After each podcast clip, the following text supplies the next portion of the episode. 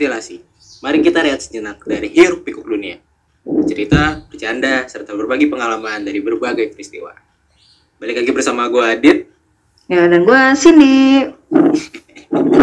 hari ini hari ini tuh kita kedatangan tamu spesial. Betul, betul, betul. Spesial banget karena ini narasumber yang bisa memberikan kita inspirasi untuk ke depannya. Untuk, Betul. tem- untuk teman-teman yang saat ini masih kuliah, kayak, oh kok gue ngambil jurusan ini, nanti gue pasti kerjanya jurusannya yang sama. Nggak juga. Ini adalah salah satu cerita yang mungkin bisa jadi inspirasi buat teman-teman kalau sekarang lagi kuliah dipaksa orang tuanya ngambil jurusan A, tapi lu pingin banget kerja jurusan B. Nah, ini bisa juga sebagai jadi inspirasi untuk teman-teman semua.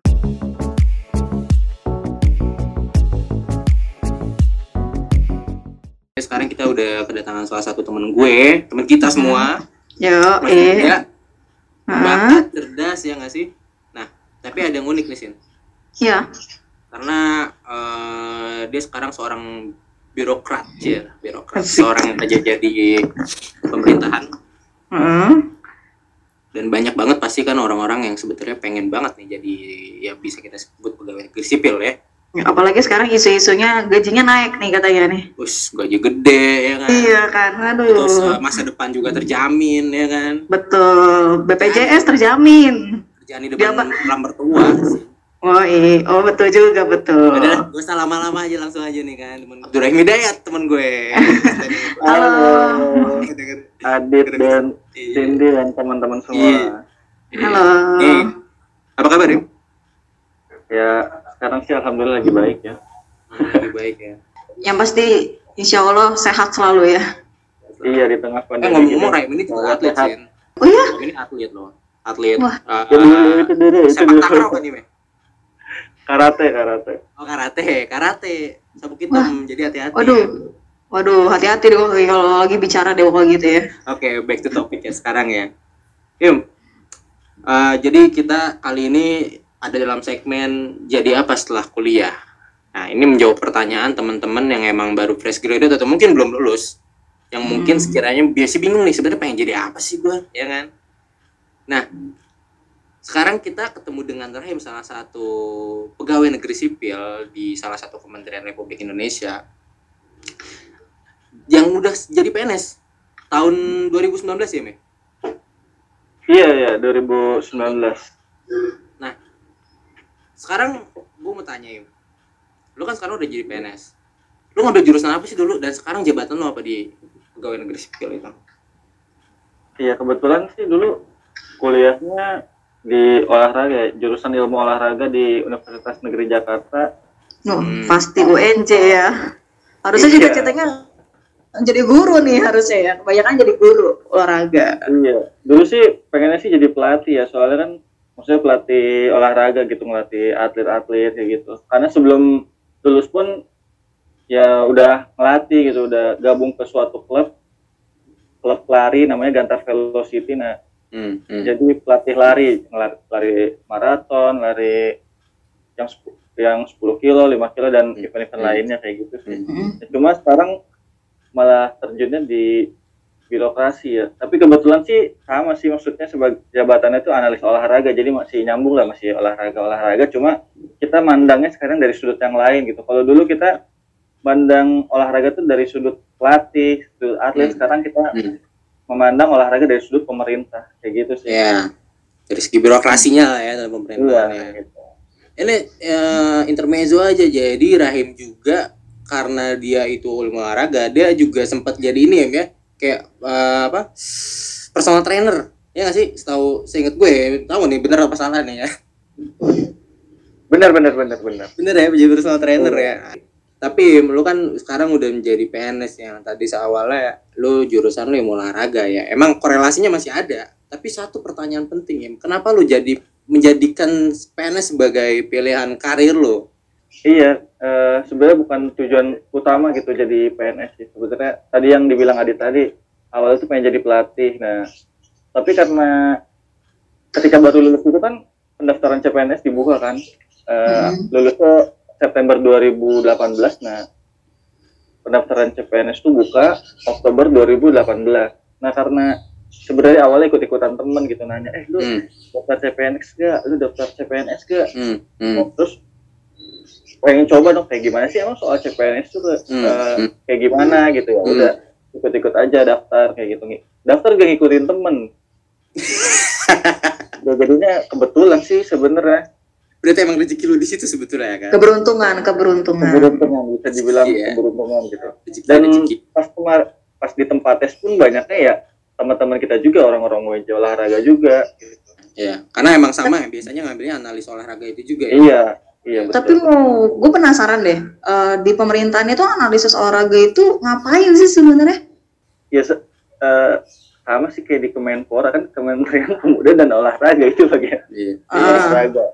Nah tapi kalau Nah. saya sih di Kementerian Koordinator ya Kementerian Koordinator bidang pembangunan manusia dan kebudayaan dan lebih ke kan kalau kementerian ada Kementerian Teknis dan Kementerian Koordinator.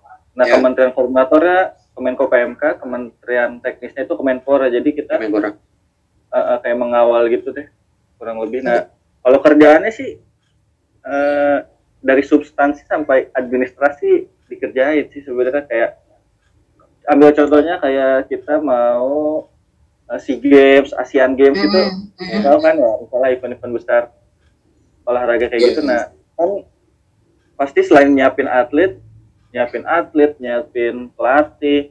Pasti kan ada persiapan-persiapan lainnya yang Persiapan. di luar itu gitu kayak bisa Konsolidasi lah ya.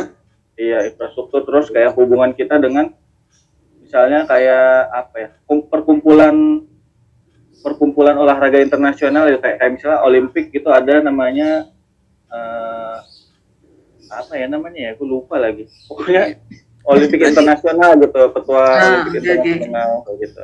Berarti itu cukup Oh. teknis juga ya lu kerjaan lu di sana maksudnya dalam artian lu harus koordinasi sama langsung ke stakeholder stakeholdernya itu kan pihak ketiga itu lu langsung terjun ke situ ya? Gue kira cuma konsolidasi di lintas kementerian aja yang dikerjain Kemenko PMK ya tapi jauh banget sih bahas kita sampai Mm, tapi sampai benar ke- sih benar-benar bener. Ya? Tuh, bener ya? eh, itu tuh tugasnya Kemenpora. Nah kita tuh mengawal Kemenpora tuh eh, tugasnya gimana gitu ada kendala apa nah kita Ah. mengatasi kendala-kendala itu gitu misalnya dia terkendala untuk koordinasi dengan pihak luar kan itu kan pasti Hmm. hubungan dengan Kementerian Luar Negeri nah kita Ya. mengkoordinasikan lintas kementerian karena Kemenpora kan nggak mungkin langsung ke Kemenlu kan pasti Ya, lewat betul. Kemenko kayak gitu Oh, betul betul. di DPND ya menterinya yang sekarang iya Muhajir Effendi. dulunya Menteri Pendidikan dulunya oh dulunya menteri pendidikan sekarang jadi Kemenko PMK eh Menko PMK oke lah terlepas dari itu substansi lu di sana kan tapi kita fokus bahas di karir dulu aja lagi ya kan?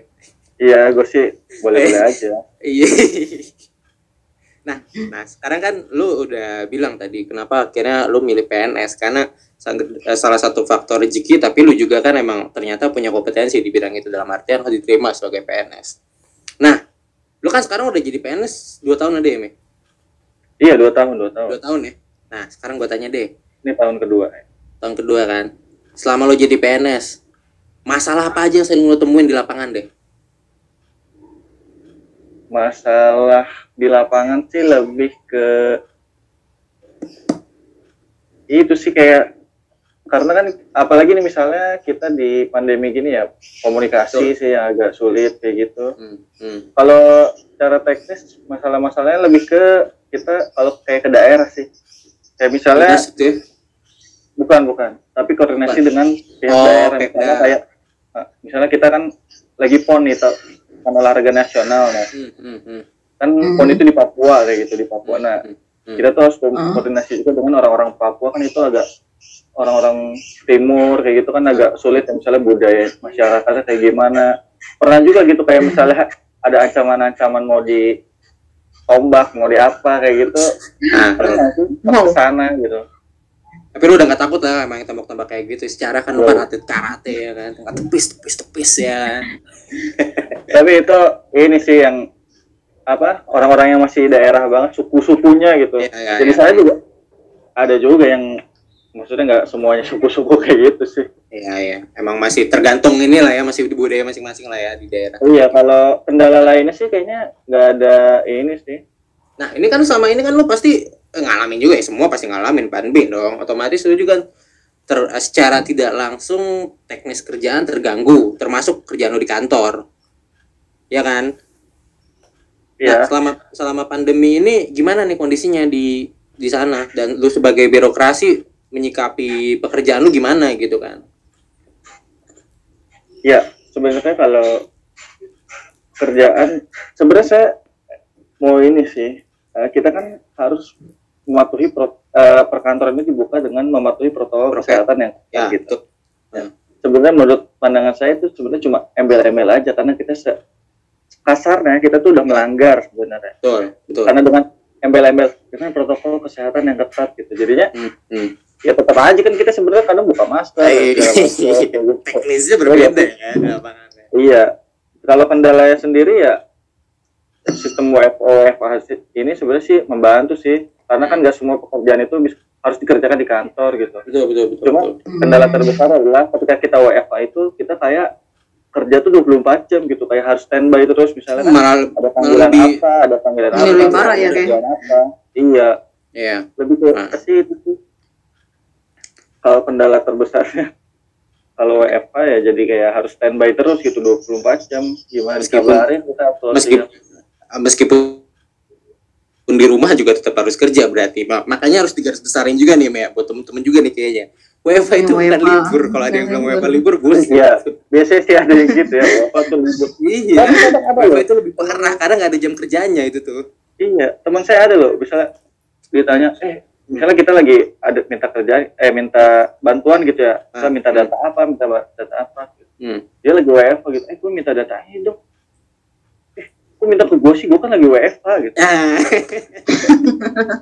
Iya, itu sering banget terjadi anggapan Iya. anggapan WFH adalah sebagai libur itu sebetulnya salah dan itu Dan salah. secara langsung karena terus-terusan gini jadi seakan-akan WFH itu libur padahal bukan kan udah WFH tuh kan work from home udah jelas-jelas kerja dari rumah bukan libur di rumah.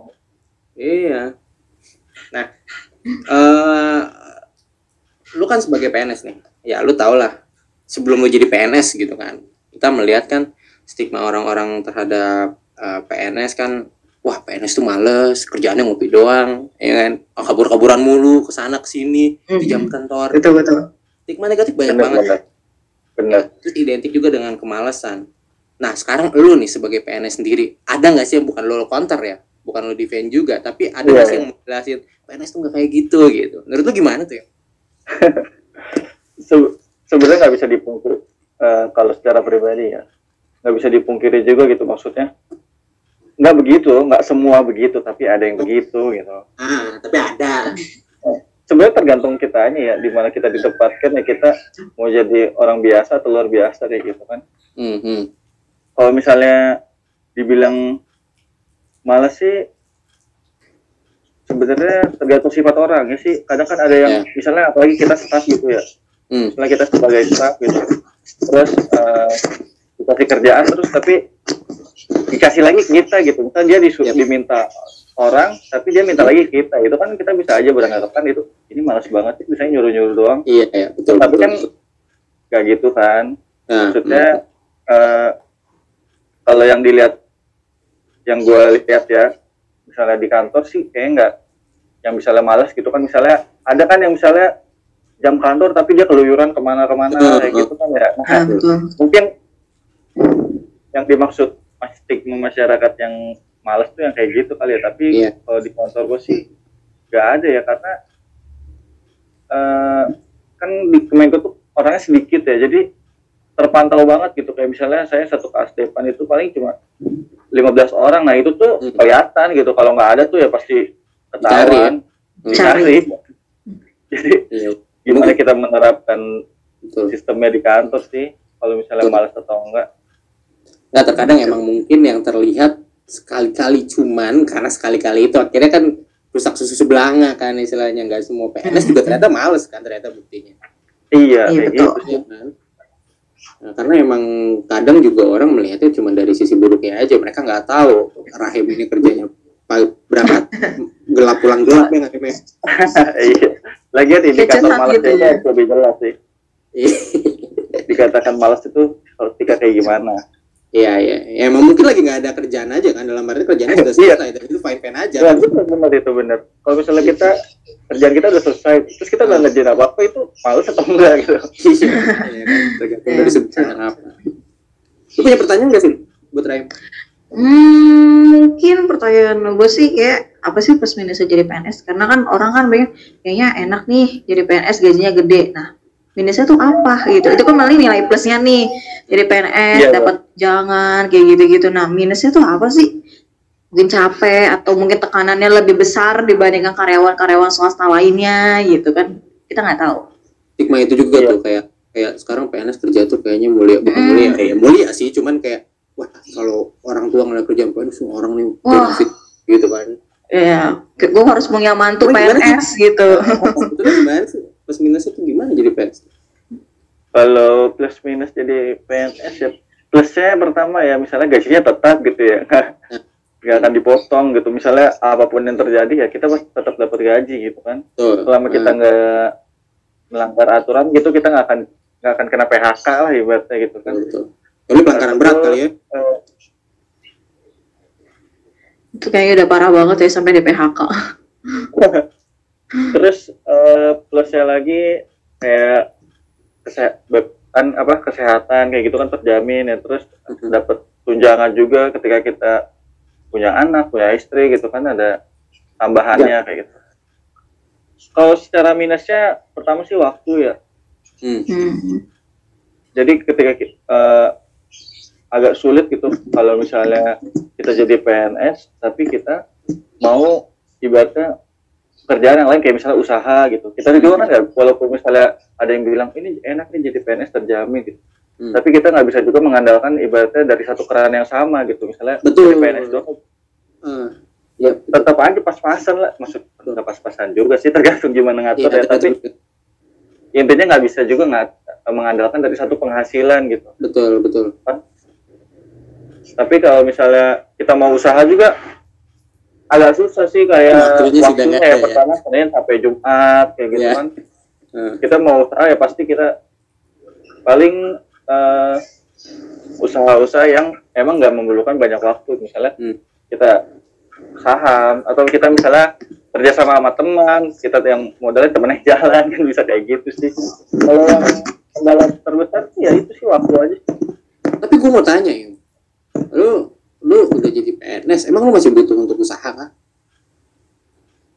apakah stigma menjadi PNS itu kan punya prestige yang pertama yang kedua ya duit ya udah pasti lah kalau udah dapat prestige duit mengikuti lah ya apa butuh kan sebetulnya usaha Ada jenjang, ada jenjang. Gue mau nanya deh, PNS itu ada jenjang karirnya nggak sih? Ada ya? ya ada lah kalau PNS Ada. Oh. Apakah lebih cepat drastisnya gitu kalau kayak karyawan swasta kan untuk naik jabatan tuh bisa satu sampai empat tahunan dia baru bisa naik jabatan. Kalau untuk PNS kayak gitu, kalau misalnya jenjang karir tergantung kita sebagai pejabat fungsional atau pejabat struktural. Misalnya pejabat struktural itu kayak misalnya kita eh, staff, kasubit, kabit, terus eh, misalnya ke tingkatan yang berikutnya itu setiap empat tahun gitu. Hmm. Terga- tergantung sih misalnya dia lah apa layak atau enggak gitu. Tapi naik naik golongan itu setiap empat tahun sekali itu pasti naik. Kalau struktural ya kalau struktural. Nah ada lagi namanya pejabat fungsional. Hmm. kalau pejabat fungsional itu kita harus ngumpulin namanya angka kredit gitu. Jadi misalnya dalam setahun itu kita harus ngumpulin misalnya 200 poin ibarat 200 poin kayak gitu Oh, Eh, sorry, ada kalau- kalau- juga ya. Iya kalau fungsional ya. Nah kalau kita nggak memenuhi poin itu ya kita nggak bisa naik golongan atau naik jabatan. Eh, sorry sorry gue mau nanya kemarin kan terakhir ya yang gue tahu kan Kemenpan RB itu udah mulai ngilangin struktural tuh kan semua jadi fungsional Iya, kan benar, nah Iya. di Kemenko PMK sendiri udah berlaku itu Iya sebenarnya udah udah berlaku jadi eselon 3 dan eselon 4 itu kan udah dihapusin ya jadinya Dihapus, jadi pejabat betul. fungsional semua. oh sekarang udah Udah sudah berlaku seperti itu. diterapkan. Iya udah. nah Hmm. tadi dari segi eh, PNS deh ya kan? Dari segi lu menjadi PNS dan segala macamnya. Nah sekarang kita kaitkan nih. Lu dulu ngambil jurusan kuliah ilmu olahraga. Sekarang lu jadi PNS ada nggak sih pelajaran atau mata kuliah dulu yang emang bener-bener kepake banget ketika lu jadi PNS Kayaknya sih ya. Kayaknya sih nggak ada ya. bedanya sih tapi lebih ya. ke iya lebih ke pengetahuan pengetahuan yang lebih umum aja sih Hmm. Ah, lebih universal Iya. ya. Misalnya Ya, olahraga itu- secara umum lah ya berarti gitu ya terjadi deh kayaknya di seluruh seluruh dunia kayaknya kalau jabatannya dengan jurusan yang berbeda ya Enggak tuh Iya. karena emang karena mungkin karena lu juga belajar dari awal lagi kan ketika jadi PNS tuh baca-baca peraturan, undang-undang ya kan. iya iya lebih ke iba- yang tadi sih kayak misalnya dulu kita pas kuliah tuh belajar olahraganya secara ya dari sudut olahraga secara sport Iya, science iya. gitu secara science Iya. gitu nah sekarang kita belajarnya olahraganya ya dari sudut pemerintahan beda gitu yang Hmm. kita dapat pas selama kita kuliah gitu Ya, oke. juga. Nah, lu kan sekarang udah jadi PNS nih, ya kan? Nah, kira-kira lu punya goal apa lagi nih setelah jadi PNS? Kalau mau jadi direktur kah, apa dirjen kayak pasti dong, ya nggak mungkin enggak gitu. Jadi menteri, jadi menteri. Jamnya waktu dekat sampai panjangnya planning lu apa nih? jadi menteri mungkin Ini namanya. kalau jangka pendek sih mungkin awalnya mau, mau kuliah lagi kali ya mau lanjut kuliah Dua ya. ambil apa nih sama juga ilmu olahraga juga apa mungkin jurusan yang beda kayak kemungkin kemungkinan sih ya jurusan yang beda yang, lebih umum ya kayak misalnya eh, hukum komunikasi yang maksudnya lebih relate sama kerjaan kita sekarang gitu. Oh, iya sih betul Nah, seberapa penting tuh yang lo ngambil S2 ketika lo jadi PNS? pertama sih kalau dibilang penting ya penting ya pertama tadi yang kayak jenjang karir gitu ya Eh, karena ketika kita mau naik jabatan juga tapi bukan berarti maksudnya eh ini gue kuliah bukan eh, mau naik jabatan gitu nggak bisa dipandang gitu juga sih tapi karena ya lebih ke upgrade ilmu aja sih Ya, karena kan kuliah banget ya. soal komunikasi eh, dan Betul. dari sudut pandang yang lain juga bisa kita ambil sih jadi syarat utama nggak sih kalau naik jabatan itu pendidikan gitu? kayak salah S2 berarti kita apa mau naik jabatan ada syarat harus pendidikan S2 S3 gitu kayaknya sih naik golongan ya kayaknya ya. Apa naik? Pokoknya sih emang ada syarat yang minimal pendidikan S2 misalnya untuk menjabat ini. Jadi misalnya kita belum nih misalnya kita Hmm. masih S1 nih terus kita menjabat sebagai kepala sub gitu. Nah pasti Hmm. nanti disuruh kuliah gitu. Disuruh kuliah. Karena- sama Karena atasannya mungkin prestisnya juga kan ya ketika iya. eh, karena lo tanda tangan sesuatu kalau misalkan gelarnya banyak kan terlihat wah pinter nih orangnya gitu kali ya. gitu juga sih Lo Gimana? cerita dong dikit pas lo jadi Ya. tes CPNS itu kan itu pasti Ah. banyak banget. Pengalaman tuh gimana tuh? Karena kan Hmm. pasti banyak orang yang pengen ikut tapi karena mungkin ngelihat tes CPNS ramai banget yang ikut terus juga ke- eh, kemungkinan keterimanya kecil ya kan. Apalagi kata tes CPNS banyak dan bisa terbilang susah. Lu ada saran nggak buat teman-teman yang mau ikutan dan pengen jadi PNS melalui tes CPNS? oh iya iya tips tipsnya gitu ya Ah, tips. Eh, kalau misalnya ya tadi sih yang pertama dibilang ya pertama kan kita eh kalau saya kan pertama karena ikut-ikut teman gitu ya tapi kan Ah. ketika- karena kita udah terjun langsung eh maksudnya udah kepala terjun gitu ya ya Hmm. udah ya maksimalin gitu kayak belajar Hmm. intinya nggak ada nggak mungkin deh kalau misalnya nggak belajar gitu ya ya belajar aja sama kerjainnya santai aja terus jangan jangan terlalu target gitu kayak aduh gua harus lulus nih gua harus lulus gua harus lulus Nating gitu. tulus aja berarti gitu ya. Nating tulus aja santai aja pokoknya Tapi itu berusaha kali ya.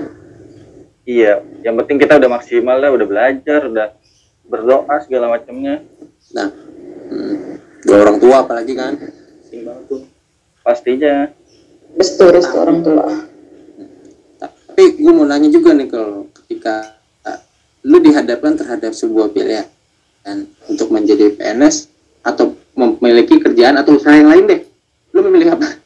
Ini pertanyaan realistis nih ya. iya ini pertanyaan realistis ya kalau bisa bisa dua-duanya ya kenapa nggak dua-duanya sih boleh Nah, nggak kalau bisa pilih dua-duanya gitu. kalau misalnya milih ya misalnya kalau bisa dua-duanya ya dua-duanya tapi kalau misalnya disuruh milih Nah, eh, kayaknya mungkin usaha yang lain ya sebenarnya pribadi sendiri usaha yang lain. juga lebih seneng nggak seneng disuruh-suruh kayak gitu sih terus Semua sama nggak suka. Jadi lu iya independen ya. sama eh, eh, agak susah juga kayak misalnya maksudnya agak boring juga Ya. kalau kerjanya kantoran gitu mau lebih Nah, nge-explore yang lain Berarti lu lebih senang untuk bisa mencoba hal-hal baru yang kontrolnya di lo gitu kan istilahnya kan. Iya kurang lebih gitu tapi kalau emang bisa dua-duanya kan banyak juga tuh misalnya dia PNS tapi dia punya usaha ini punya usaha ini punya usaha ini gitu. kalau kalau misalnya mungkin lanjut kan Ya, betul sih nggak ada yang nggak mungkin juga gitu kan toh juga ternyata emang banyak cara juga untuk bisa ngerjain dua hal sekaligus. Yang penting kan fokus ya dan nggak tentang lu nggak lu juga nggak bisa ngelupain apa yang sedang menjadi tanggung jawab lu kan. Iya benar banget Oke, pertanyaan terakhir buat teman-teman yang sekarang lagi dengerin kita nih, buat saran atau semangatnya gitu pesan-pesannya Hmm. buat sekarang lagi kuliah nih, bingung nanti ke depannya mau jadi apa, ke depannya mau kerja apa gitu. Terus ternyata pas nanti mereka kerja ternyata tidak sesuai dengan harapan mereka atau dengan tidak sesuai dengan jurusan mereka, gimana bang biar semangat membuat mereka atau kesan-kesannya untuk mereka gitu. Yang lagi yang masih kuliah-kuliah ya pokoknya semangat terus ya kalau bisa kerjanya yang sesuai sama hobi kalian gitu yang kalian minati gitu tapi ketika kalian misalnya ditempatkan eh misalnya gue kuliahnya ini tapi kerjanya ini ya udah terusin aja lanjutin yang penting di mana pun lu yang penting lu maksimal lu tunjukin kalau lu yang terbaik di situ Oke. Mantap. Pesan. Emang Mantap banget salah. gitu. Udah iya calon apaan Pen- ya? oh, menteri olahraga dong. Kita harus doain jadi menteri olahraga gitu kan. amin amin Dan bisa sukses juga lah ya insya Allah. Im, terima kasih. Thank you waktunya. so much. Iya, Thank you so much. Thank you so much. kembali. Eh, sehat-sehat terus. Salam, salam buat Salam istri, buat semoga keluarga. sehat terus juga buat keluarga semua. Dan Iya, itu lah sih episode kali ini. Dadah. Terima kasih. Thank you. Dadah. Thank you. Dah.